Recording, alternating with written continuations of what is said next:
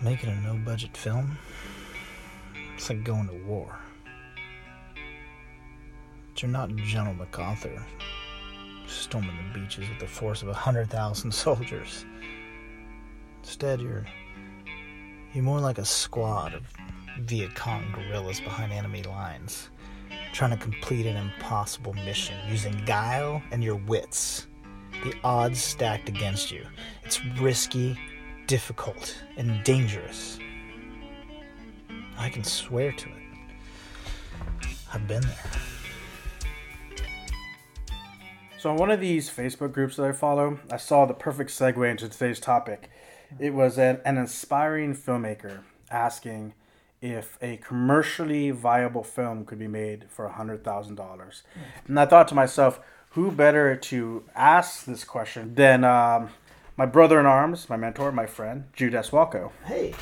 So, uh, Matt couldn't make it today. He's got some family things going on. Yeah, we don't need Matt. No, but but you know we got jo- we got Jude. He's gonna slip in. He's gonna fill in uh, the big shoes that Matt has left.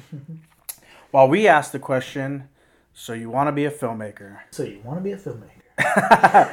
So as we're recording this, it is literally the eve before we jump into five days of shooting. So so Jude, Like a big '80s action star. a few of them, yeah. So Jude, um, you've been in this for how long? Well, if you count acting, uh, well, let me do some quick math. Like 26 years. If you don't count acting, like 21 years. So, as someone who's been in the industry for a long time, why don't you just take us through your history, and then we'll get to the question of what your response is when you find out that someone has an interest in filmmaking. Sure.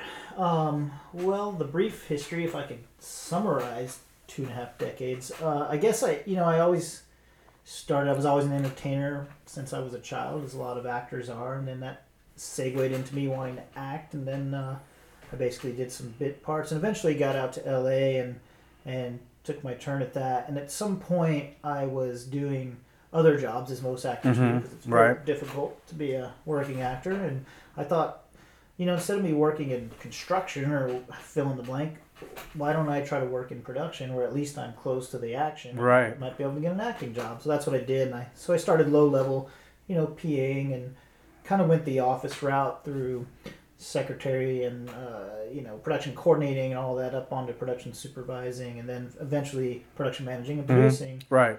and that was right when the digital era came out. So I I sort of grew up, cut my teeth in the giant studio world, Right. and then, but then I had capped myself out because it's not like they're going to hire me as a producer. So then, but then digital came out, so I could produce a bunch of indies, and that's where I actually learned how to do the job of producing. And now I'm caught up again and kind of straddling both worlds. Right, right. When I got into filmmaking, which was is a decade now, the dawn of digital. Yeah. I think I've only of the I don't know 30 40 plus films that I've worked on or film projects I've worked on, I've only done one film with you actually that had film. That was a Super 16 film called Donner Pass. So, let's say I'm a 20 something year old and I'm coming to you and I'm saying I, I want to be a filmmaker. Yeah.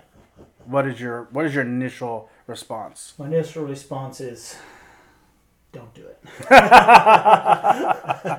if you want uh, busted relationships and uh, no sleep and bad for your health and you know bad food and long hours and all that stuff, then it's the right job for you. But but that that aside, in all seriousness, it is an extremely taxing job that is not for everyone, and um, I think most people don't know that because they see, unfortunately, our business is under the microscope more than any other business because of the media and just because of the very nature of the business. So you see Well, there's a story behind Hollywood, right? There's an allure. exactly, and then you have like the new era, and you have the uh, Robert Rodriguez's and the Tarantino's and the Michael Bay, Which is like the the era minus Michael Bay that inspired me to be a filmmaker. Exactly. So that seems uh, on the outside, you know, very fantastic and amazing, and I could make these cool things and be the coolest kid in the room and work with these celebrities and make tons of money and all Right. this stuff. But that's not the reality. I mean, that is a, that's a reality for very uh, few individuals. Sure. But that's like basing your acting career on on Brad Pitt's life. Like that, he's the exception to Right. the rule. Of course. and even, you know, people always talk about people getting famous overnight. They're only famous overnight because you haven't heard of them. Right, because most most of these people are like thirty year overnight sensations. Exactly, thirty year overnight sensations. Most of them are, and then you know you can go back and see them. If it's an actor, they did a you know a gum commercial twenty five years ago, Right. or whatever. Well, famously, um, have you ever seen the movie Less Than Zero?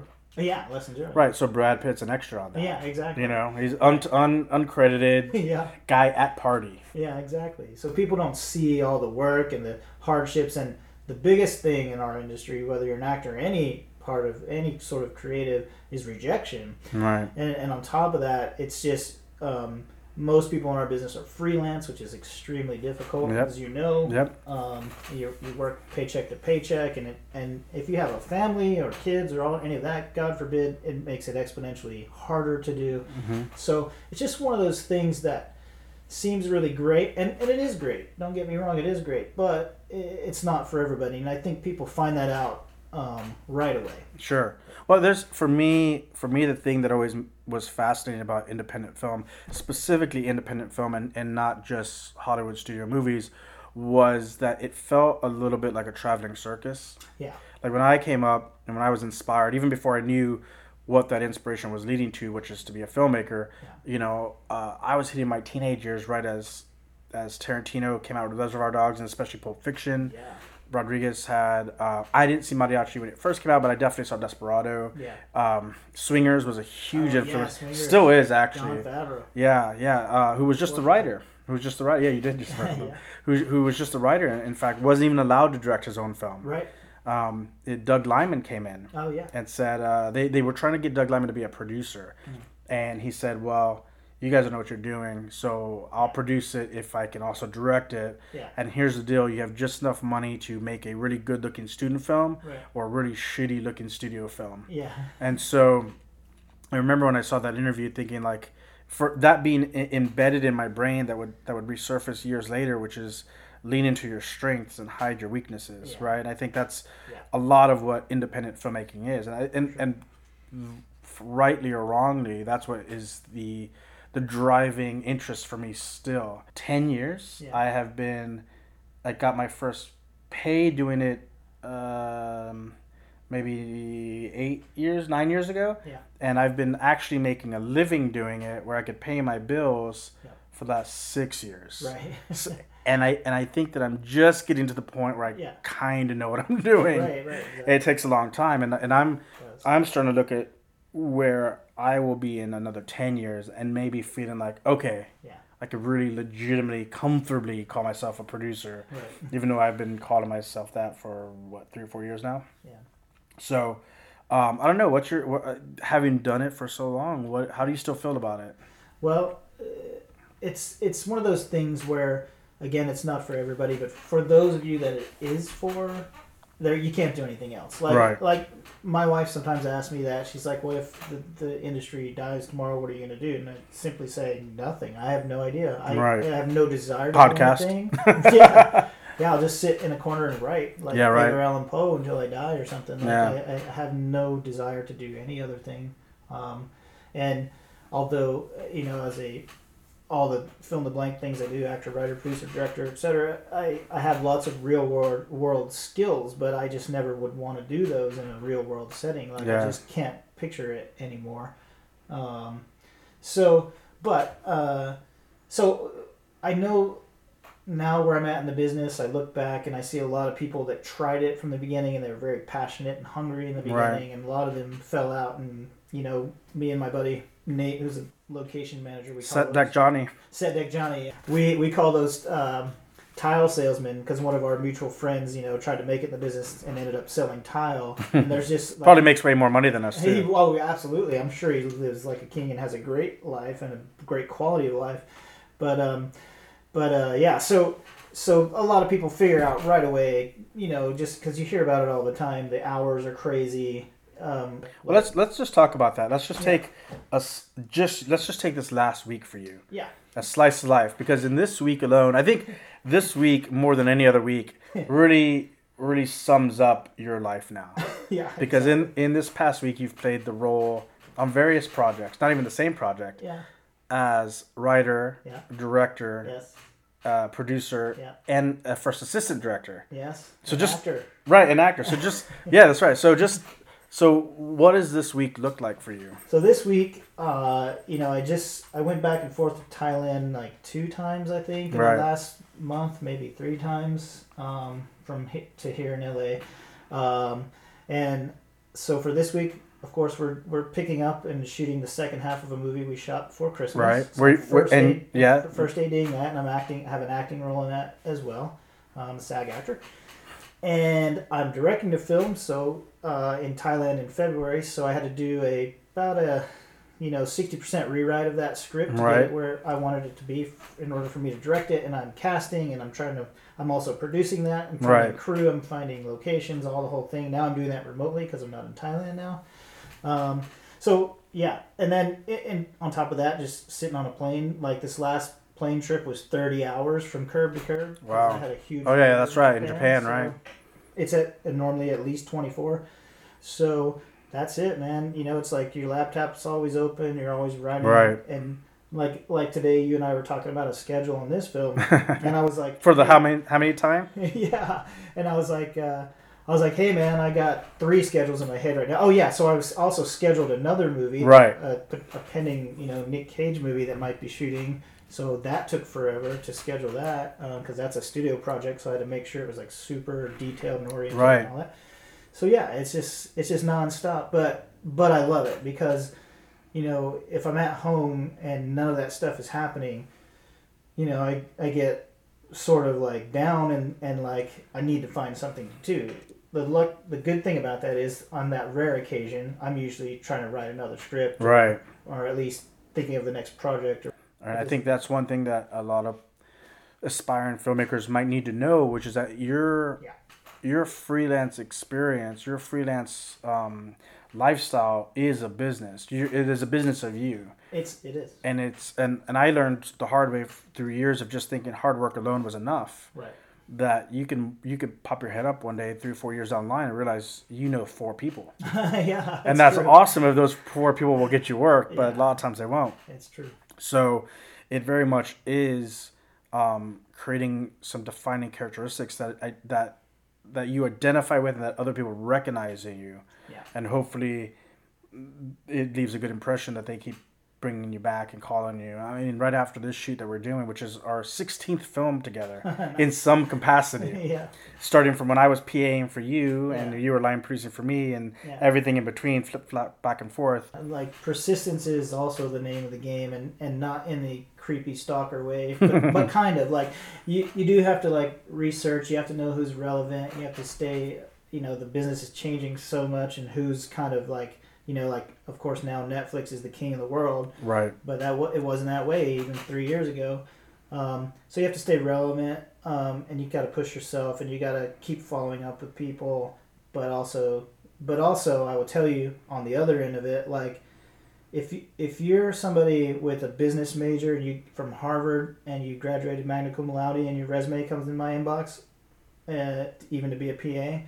And somebody gives me a resume, and they've you know been a set PA twice. I'll hire the set PA guy. Of course, because they know what You they're know, doing. So that's a big part of it. You have to understand that in our business, experience is worth way more than anything on paper, whether that be your education or your business orientation or even your background. It's all about getting experience, which leads me to, you know, sort of our topic. You want to be a filmmaker, you know, do whatever you can. I always advise this. Doesn't matter, especially when you're starting out. So do, you know, do a school play, do some theater, do some uh, shorts with your buddies. Like keep keep Yeah. working constantly until you get on your feet enough to where you know enough people and enough people recommending you to start getting real jobs. But don't sit back and wait, you know, for uh, Jerry Bruckheimer to call you to Right. come work for you because it's never never gonna happen. That I mean, Yeah. there's no shame in the long term game. Like I've been at it forever, and I still sometimes wonder, like, damn, how am I gonna pay make my truck payment? I got Right. two kids to feed. Like that, all that's always there. So know if you're getting into this business as a freelance, um, which you know, 95% of us are freelance. Right. Do not work full time for studios. Or And, and if you do, you might go back. yeah, exactly. Um, and that's always there. It's just part of the game, you know. But but if you're passionate about it, you'll make it work. You'll always make it work, and it always it always en- ends up working out in the end. But it's a lot of hard work. It's a lot of ups and downs. It's a lot of uh, potential. Like, what the hell Yeah. am I gonna do next? And what am I doing with my life? And all that kind of stuff. Well, I, and I think that you and I had a similar, probably because I was influenced by you largely, but had a similar sort of um, introduction into the film industry. Yeah. I i from the standpoint that you wanted to be an actor. Yeah. And you were like, well, I'll pay my bills doing production, or Right. whatever. Yeah. And I wanted to be a director. Right. And I said, if I learn everything, Yeah. then I'll learn how to be a director. And Which is one, because by the time I had met you, I think you were pulling some favors to help a friend Yeah. you know and i was like oh well he, this guy's got years of experience and contacts Yeah.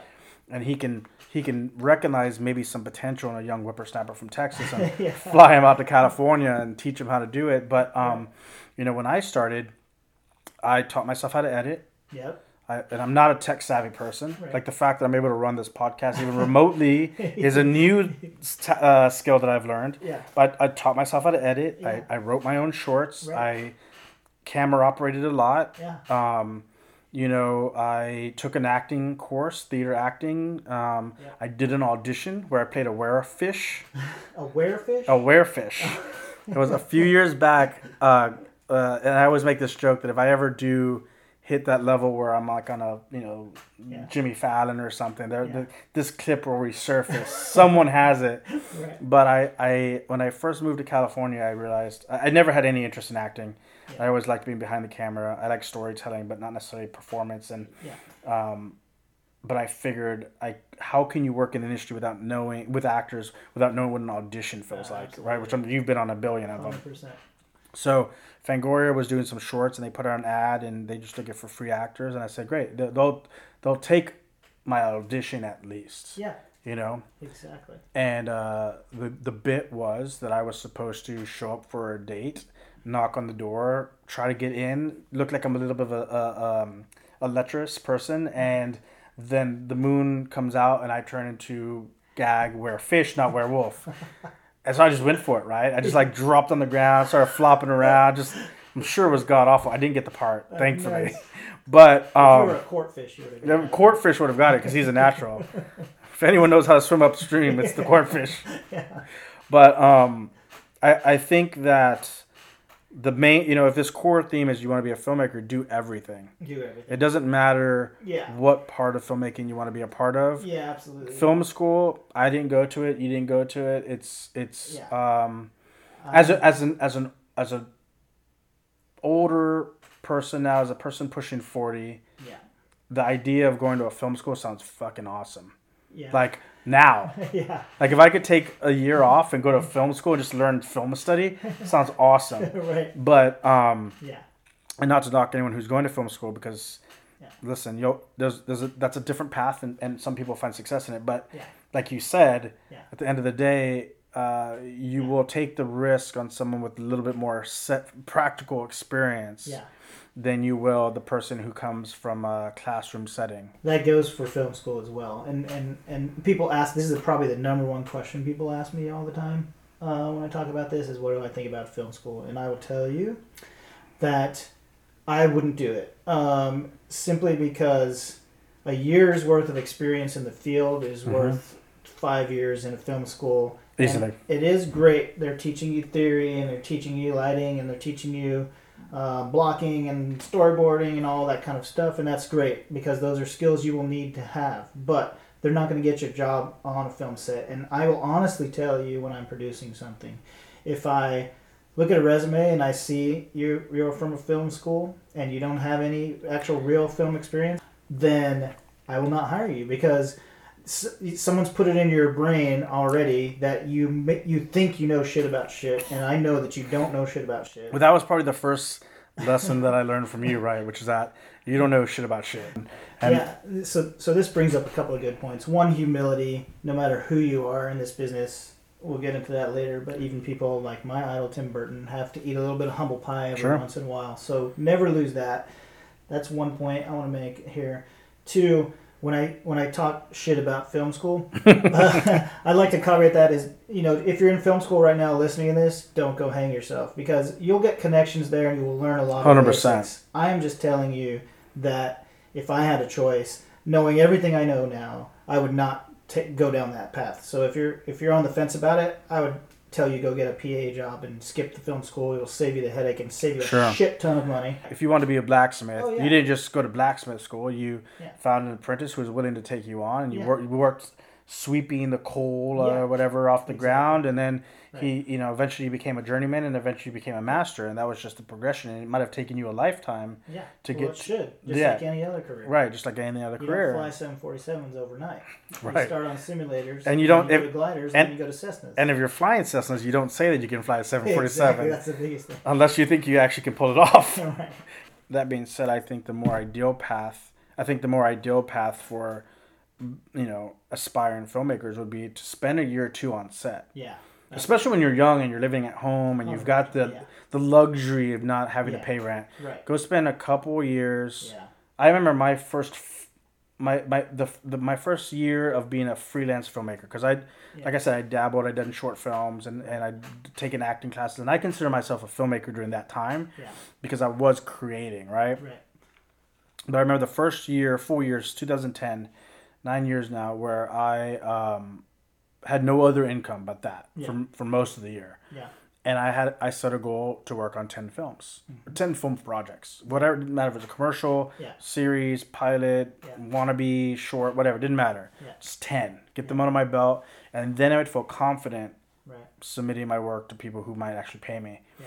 And um, I think if you spend a year getting some of that experience under your belt, and it doesn't matter what field, Yeah. like just get on set because you and I know that your average day is Yeah. probably 14 hours if you're lucky, Yeah. you know? Right. If you're a crew member and an average crew day is 12 hours, Yeah. you factor in lunch, Yeah. you factor in getting there early for breakfast if you're lucky enough to have breakfast Yeah. and then your wrap out it's 14 hour day Yeah. easy every day that's just Yeah. just punching clock That's pretty standard. and if you're production add two at least two hours to that At least, yeah. so um, And if you're directing, then add 24 to that. yeah you, you never you never You stop Never it stop. so you do that first see if you even like it see even if it's if it's even worth the headache Yeah. because you'll know after the first one I- or two You will totally. That's a that's some good advice. Yeah, and then then maybe go to film school. Then maybe see if you then you, you it's never hurt. It never hurts to get theory and education, and Yeah. and especially if you want to go into more of a technical field as well. Right. Yeah. True. Um, it's funny because when I first started uh, in the in the business, other than acting, like getting paid jobs, um, I was working out of San Francisco, and um, we would get like you know the B unit or or a, or a week of LA shoots up there and stuff. It wasn't a lot of long term stuff, and. Uh, I remember the calls would come into me because I was known as reliable, so I would Mhm. always show up early uh, and I would stay the whole day, and I would never call in with excuses and kill my uncle, which I always say PAs always kill their uncle. And Too I ma- say too many don't- times. Don't kill your uncle in the first week because Right. you still have a whole you know three four weeks to go. So Yeah, save right. that uncle, kill him at the end. Um, my uncle died. Sorry, I gotta go. They always say that. Um, but the, the call would come in like this and be like, "Hey Jude, we hear you're great. Um, we need a key grip." And I would be like, "Yeah, but I, I've never gripped before." And they're like, "Yeah, but we need a key grip on this shoot." And I was like, "Okay." And they're like, "You down?" And I'm like, "Yeah, I'm down." So then I would go, and then I would not know what I was doing. Right. I would just know the basics, and then but I I learned a shit ton on the fly under very stressful circumstances. Which is when you learn the most. Yeah, because I would be on a shoot and they and somebody might be like, "We need you know ten c- Cardellinis and some gobo heads and a blah blah blah," and I'd be like, "What the fuck is that?" And then Yeah. I'd, I'd go ask somebody, "What's Cardellini?" And they'd be like, "It's that thing that looks like let's see, go, go grab that." And then I figured it out eventually, and that would happen all the time, and I, and I did that for probably a year or two, um, just as you know, I was for all intents and purposes nothing. I was a gopher, a PA, Right. but I was learning all this stuff because I was thrown in all these situations, um, and and I kept learning. And back to to your former point of know as much as you can. Of course, in our technical world, it's really hard to know. Sure. You know, there's so much technology and it's changing, and there's Uh, Rapidly too. thousands of programs and cameras are coming out every day and add-ons and blah blah blah. But you can learn the basics of what most people do on set, and that- and and anything you do on set.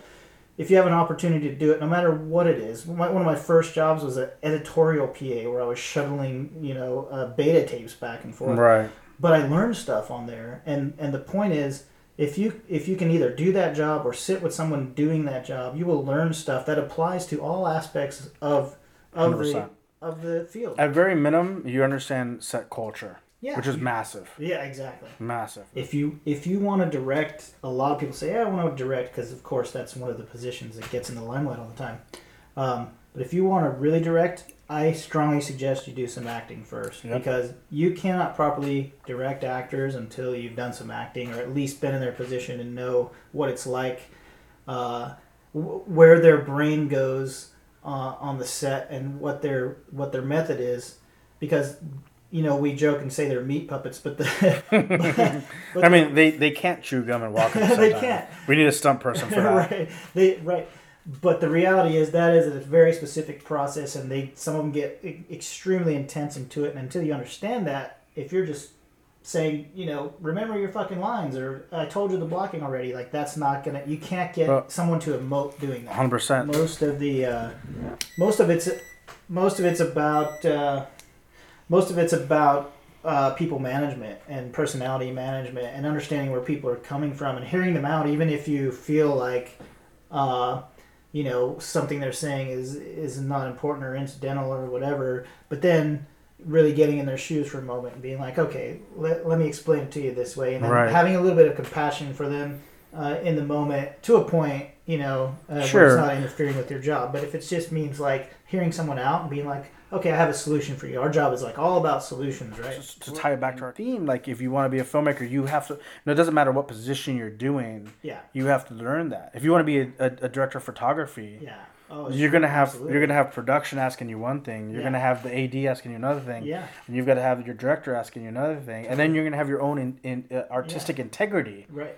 Telling you something. Yeah, And how do you balance those things? If you're a writer, the same thing. Yeah. You know. Yeah. And and um, I think that's a big, that's a big component of being in in the film world. Yeah. Is learning that balance of sticking to your guns. right. Sometimes your artistic guns, sometimes your egotistical guns, Yeah, yeah. and and when to compromise Yeah. and when to gracefully say no. and also being able to play nice with others.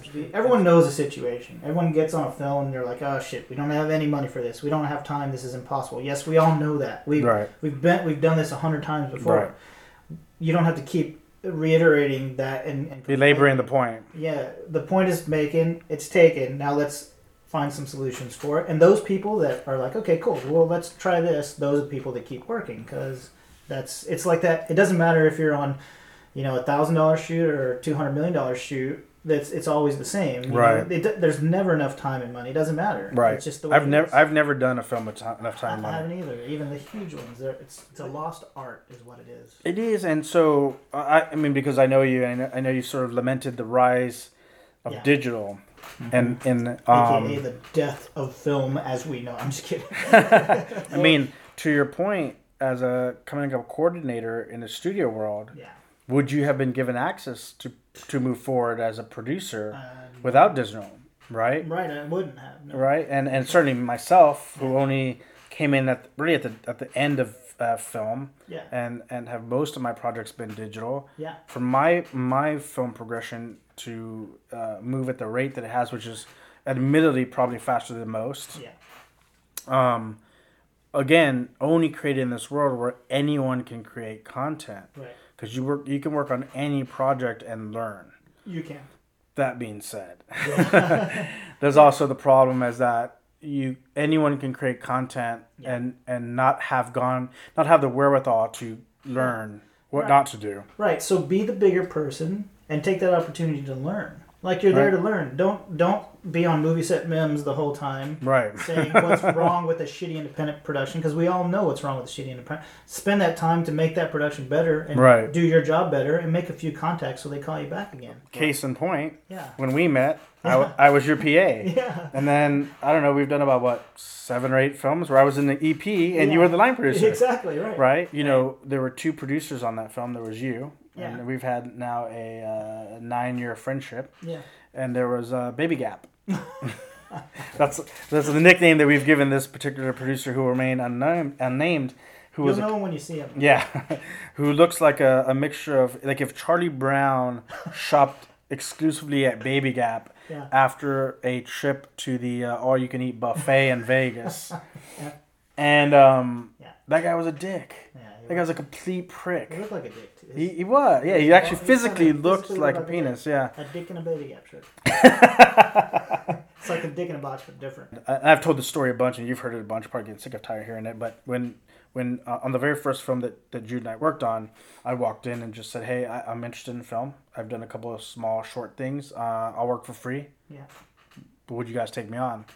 And of course, free help is always welcomed. yeah. so I jumped on board, but I, I was pretty I was hitting hard luck, man. I, I hadn't done much, and I remember it was one point where I, I literally knew that I could maybe get myself home, but I was I did not have enough fuel hmm. to get back to set the next day, and we were like halfway through the shoot. Yeah. And I was like, I was just trying to figure it out, like how am I gonna, like, do I have some change in my couch? Like, what can I do? Because I, I don't have a way to get to set, and I don't know anyone really. Yeah. And um, on that very day, you pulled me aside. It was a, it was a shitty rainy day in Austin, Texas.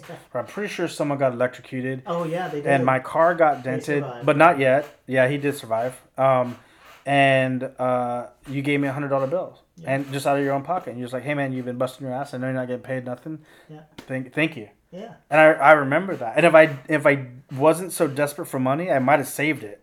But I spent it immediately. Put fuel in my car, and I finished the shoot. And well spent. Hopefully But- on porn and whiskey. That's and fuel, all from the same shop. And um, you know, but th- but those are the kind of moments Yeah.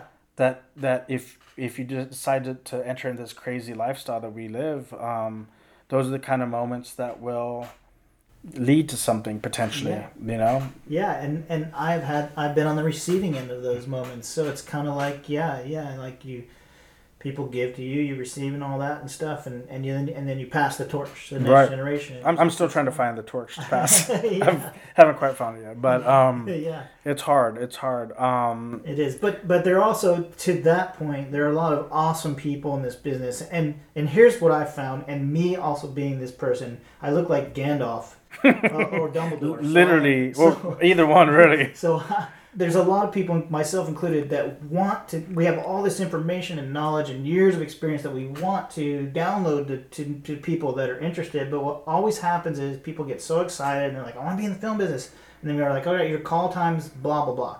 And then they show up 30 minutes late, and like, ah, you know, that my cat got a uh, Right. hairball line, blah blah blah blah blah. Traffic. It's fucking LA. Of course, there's traffic. Get used to it. So all this stuff happens, and and by the end of the first week or two, it's just excuse after excuse after excuse, and and that's fine. If you if you're not cut out for this business, that's fine. No shame. It's hard. You're probably going to be more successful than me. You're probably going to be Elon Musk or something. Right. And I'm still going to be making little independent films, and that's cool. But, but if you want to be in film business, um, those people, those mentors are here for you. There's Right. so many every And they you go on want to. Yeah, there's people and they just want to, but they're so burnt out of people just like saying they're down. And the minute there's a, a, a tiny bit of hardship or you have to put in a little bit of work to learn something, they're out. They're like, Right. forget it. This is too much for me. Right. So know that going in. There's a, a ton of knowledge, awesome people. Go to any Q and A on any fucking film, and you Right. hear people say amazing things that just inspire you, and, Right. and, and they're ready to give you that knowledge. And, I, and I've been very lucky that um, aside from you, you know, I, I've been able to learn under Effie Brown, who, Yeah. who famously worked on Project Greenlight Yeah. and told Matt Damon under no uncertain terms Yeah. that he was full of shit. Yeah, that was great. Well deserved. FB, Um, duly noted. Duly noted. Um, I, I've got an opportunity to work with Don Dunn, the Mm-hmm. old Valley Fox, The Valley Fox. another another OG independent filmmaker who knows all the tricks of the trade Exactly. and is not afraid to tell you when you fucked up. Yeah, and but also recognizes and appreciate Mm-hmm. um, initiative. yes. Um, you know, Initiative. and without and Gary Binkow, the Binks, The Binks. you know, producer of Finding Neverland. I, I remember telling someone on the set, um, you know, I've done everything that I can Yeah. to to be an asset to this company Yeah. or to the show. Yeah. Um, if the powers that be, i.e., Gary Binkow, Yeah. uh, uh, appreciates that, Right. then it'll go. It, something will happen Yeah. And and sure enough, no no more than I think two weeks after I'd gone, he was like Yeah. he's like I might have an in house thing, Yeah. you know. And I was with his company for five years. If you want to be a filmmaker, get your ass on set because there are people with uh, years of experience who actually do want to share that because.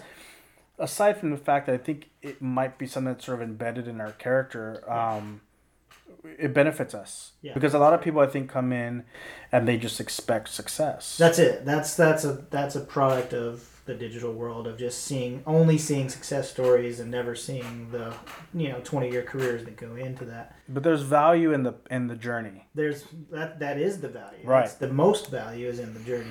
It's not about where you're going. It's about getting there.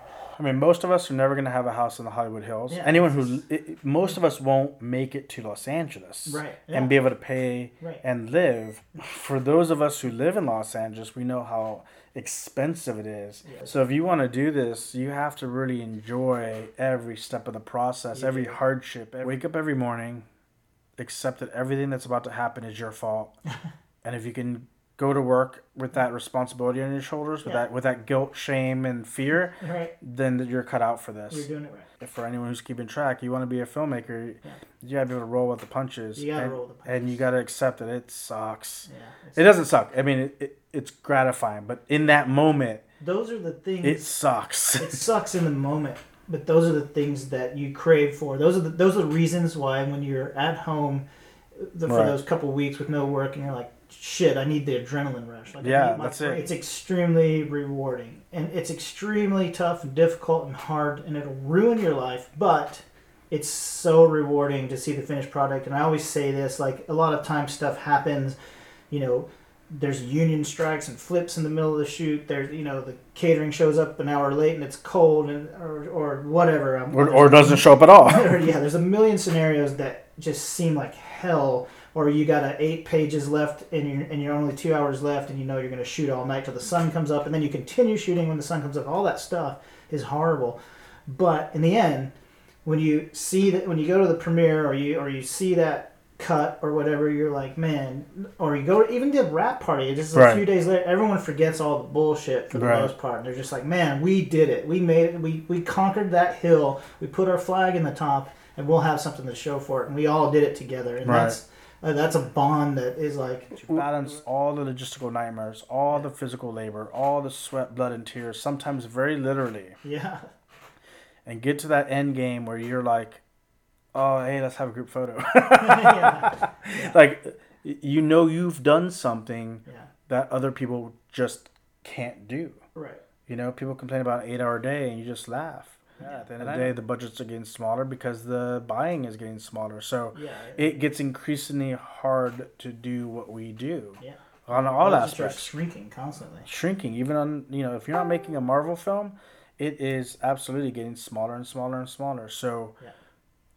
um, to turn a phrase, but you got to be one of the few, the proud, and, and the brave, you know, to get in there and to and to get your hands dirty and to do something that result in a tiny, tiny name and title in the back end credits that most people skip through. Yeah, But you'll know what you accomplished. exactly. You'll know where you were during every scene of that film that other people enjoy, Yeah. and uh, take a moment out of their hard lives to just un, you know relax and watch. We got a couple of questions from our listeners. So our first uh, series of questions going to come from one of our listeners, uh, David Andrew Lee Venerable. He's And- valuable. Is there a film, or maybe there's multiple films, that led you to shifting your perspective of the medium from a form of entertainment to uh, a passion and a career path? Hmm, interesting. Um, for me, I would say yes and no. Like, um, for me, I always had that. I was always enamored with the idea of film, always, because I come from Georgia and there was hardly any film, although I saw uh, The Night That the Lights Went Out in Georgia being made with Mark Hamill and Christian Nice. McNichol, and that kind of sparked my interest because I, t- I was like six years old, I think. And, uh, and that was after Star Wars, but Mark Hamill wasn't that famous yet, believe it or not. Uh, Mhm. that's a whole nother podcast. But, uh, anyways, that that uh, that's just seeing that equipment and the magic and all these people fascinating to look at. And then, so even to this day, when I am in LA and I drive past the film set, I'm like, man, that's like, Right. it's, it's always like what's going on. I should be there. Like Right. who's there? What actors are there? Well, that's what, what- are they shooting? When, when you're not on it, that's When when, you're not. when you know there's a little bit of a, a passion that's still there. Right, like like I need to get on that set. Who's there? Um, so, but I I just kind of went straight into it um, career wise. But I guess if it's if it's influence in my young years, it would be all the Schwarzenegger movies. Like, Right. He was huge back then, and Terminator. He's huge now. Literally. yes. Those uh, summers when you know Tim Burton's Batman came out and then fucking Cameron's Terminator 2 came out. It was like the movies of the Right. summer and it was huge and it was influential and, and that got me. Then in my later years, of course, if you're talking aesthetic and all, that'd be Tim Burton, of course. Sure. For me, all his I love all his films and I his creative senses is where I would like to be as a director. Someday. Right. Well, for me, um, certainly Robert Rodriguez. Yeah. Um, certainly Jon Favreau with Swingers. Certainly Quentin Tarantino, of course. Those movies were cool. Yeah. And um, you know, as I've gotten older, I've learned to appreciate older, more classic films. But those films, Yeah. those were those were films that were cool. Um, Smashing Pumpkins Tonight Tonight. Oh. That music video, when I grew up, was right at the rise of music videos. Yeah. Real art, you know, artistry in music videos, and where a lot of would-be famous directors, David Fincher, uh, Spike Yeah. Jonze, uh, you know, um, Yep. They all came from this world. Second question from David: In your opinion, has the apparent disappearance of the medium-budget film, as witnessed in the '80s and '90s independent scene, in preference of tentpoles and prestige picks, made it more difficult for one to raise funding, or is that uh, counteracted by modern crowdsourcing? Let me say this once. Finding money for your film is the hardest motherfucking thing to do. I don't care if it's fifty dollars, fifty thousand, five hundred, or five hundred million. So to answer your question, yes, it has. Uh, funding is extremely difficult, and I, I honestly, I think the the percent of successful crowdfunding movies is probably like one percent. It's something ridiculous. Yeah, most Like, of it's pretty low. most of it i mean it's just it's just impossible um, the way i got funding for my couple of films that i directed is i put in a couple decades in the business Mm-hmm. i called in a bunch of favors Mm-hmm. i was a professional and courteous with people and i showed them up front the the 90 percentile chance that they were going to lose their money but the potential that they might get it back and i was real with them and that's how I got the little funding. And I think what happens is if you do that, and you prove yourself on a couple films, your your budgets will start going up, Right, exactly. basically. But yes, I don't think crowdfunding works, and I think tent poles are Well, the pro- the problem that I have found because you know everyone got really excited with the idea of of crowdfunding, and I think that it can work on some very small scale things. yeah I think that you can find people who will support your art yeah on a small scale, yeah but right the, just the, the sheer cost Yeah. of making a film is high, and for every success story, for every paranormal activity that you heard was made for fifteen thousand dollars, it wasn't made for fifteen thousand dollars because people didn't get paid. yeah They didn't get paid a, a livable wage. They didn't get paid for their work. They Right. didn't. Someone sacrificed Yeah. something yeah. To make that, And eventually, a studio put in a five hundred thousand dollar media budget, or or more. print and advertising. So right, right. that's also there. So so you have to sort of factor those things in. That um, it is there's just there's just a numbers game. The numbers don't lie. Yeah, I mean, it's like there's just so much content out there, and let's face it, if you're paying 15 bucks bucks a month or whatever it is for Netflix, and you can watch 100 movies, you know, those movies all cost money to make, Right. Um, and and most of our movies, us talking and listening to this right here, aren't even yet a- our movie on Netflix. You Right. know, that, even that is a brass ring that's extremely hard That's to true. get. Yeah. Um, uh, and and then people own movies on digital downloads for three bucks, and then the, the rest of the world pirates it. So it's like a, it's a difficult thing. So I would say don't go into it fooling yourself, thinking you're going to make money because it's like gambling. It's it's like it's like it's like Las Vegas. Like the house has the odds, and it always has the odds, and it always it always will have the odds. Um, so so probably there's an eighty percent chance you're going to lose your money, if not Right. more. But be upfront about that and know that going in, and don't mortgage your home. You know, you also hear those stories, Francis Ford Coppola on Apocalypse Now, and Steven Spielberg on Jaws, and blah blah. But yeah, that's the small percent. Too. Right. Again, you got to realize that you only hear about the success stories. Right. You don't hear about ten. I, I actually know a few people that had to mortgage their house and lost their house on movies. Yeah. Richard Elfman has a story about that that he tells about losing his house on his on Forbidden Zone too. Right. So that happens all the time. So that's that's the reality of filmmaking. So don't put yourself in that situation. Don't put your family in a situation. Yeah. Make Two, movies because you're passionate. so, question one from Java Panda is Who is the number one director that you would love to have a chance to work with? Tim Burton. That one's obvious. Um, but I'll, I, I'm gonna go. I'm gonna go a different route, Yeah. and I would say the number one director that I would love to work with Yeah. is Jude S. Walko. Oh my god. Because because so because I know what your potential is, and if I can help add to that success, to me, that is more valuable than than whatever position I am working for someone who's already established. I'd rather help build people up who will be that next generation that? and make that next level work than I would just work for someone who's already established. So I can take an awesome. take a fucking Instagram photo and be like, oh look, I met. He's, he's working his way into speech right now.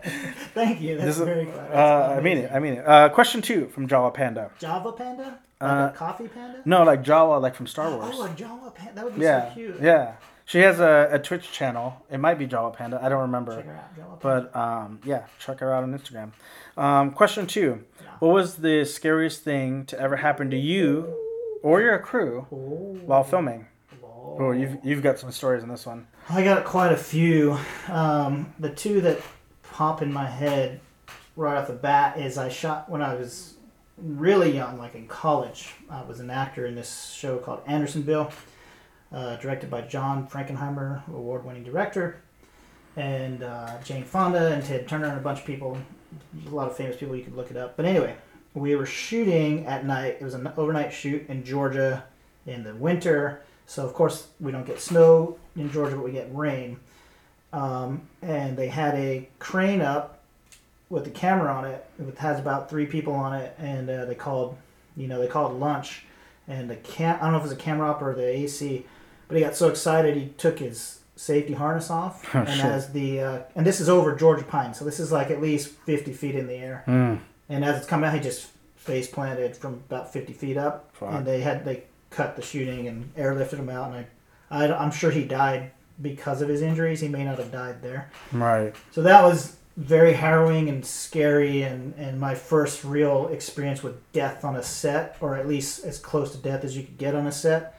Uh, my first experience. Um, it's it's a horrible thing. Um, and then actually Raul Julia died during that, and he was a good friend of Frankenheimer, so we shut down shooting for that too. So it was this kind of somber mood in the whole. thing. Sure.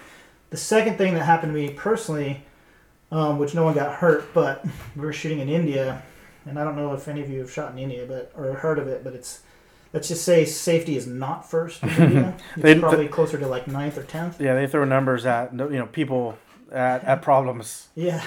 So we had a giant lighting setup that had at least I don't know maybe six 24k lights on this UFO looking setup on a giant crane like a construction crane way up in the air like I don't know 100 feet in the air as far as extended as this construction industrial crane could go.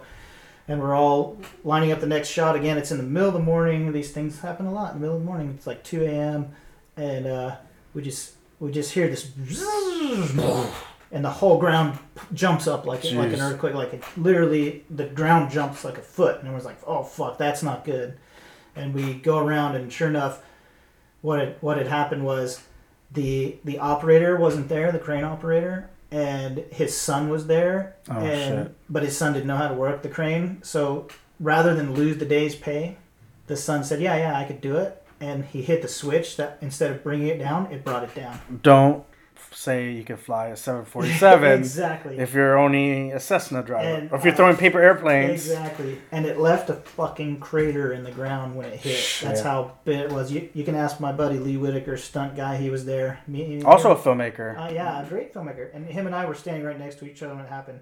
Um, so those are two. There's probably there's several others, but those the shit happens, man. yeah. Sometimes the drives home. Yeah. You know that for a filmmaker that can be Yeah. one of the scariest things and Yeah, and you I mean, it's a, and I mean, in our business too, it's a, it's a, it's a risk management business. I mean, you see some of the stuff on screen, right. blowing up buildings and flipping cars and flying helicopters into buildings and stuff like that. Like, and that's the big stuff. That's yeah, not just like the small grindy stuff like working 15 hours. Right, right, exactly. So it there there are dangers uh, inherently, and it's one of those things where like I feel like filmmakers, because I know like every once in a while you hear about a stunt uh, person dying on a big movie, and it's like really hush hush, and it's like it's like firemen or policemen or pe- people I shouldn't say policemen, police officers or firefighters. They they don't want to talk about their homie dying because it's just taboo and Sure. it's like it brings everybody down and they know it's a risk or soldiers even but it happens and filmmaking is no different luckily on most sets we have stuff in place and we Right. and we're always we always try to be the safest no matter what but you know right stuff happens Unfor- unfortunately so many variables that come your way project to project Yeah. that if you um, if a lifestyle spent dodging bullets metaphorically speaking isn't for you yeah then there's there's there's other ways to make a living and still enjoy cinema and still enjoy the, the labor of what people Yeah. people do. Yeah, don't be ashamed if it's not for you. Um, but if it is for you welcome to the club. Welcome to that's the all I can say. There it is. Uh, and with that um, we're going to try to get some rest and we're going to start shooting tomorrow for the next five days. Um, visit our instagram at grindhouse. That's house spelled h-a-u-s on instagram i will be posting some behind the scenes photos that are allowed. But so follow that and let us know what you like. Um, feel free to, to send us future questions either to myself to matt or if we have jude back. And uh, for myself and for Jude, I want to say thank you guys for listening, and we're out. yeah thanks so much guys. You've been listening to the Grindhouse Podcast on the You Don't Know Shit About Shit Network. Please follow us on Instagram at Grindhouse Podcast and listen to us on SoundCloud, Stitcher, and wherever all fine podcasts can be found.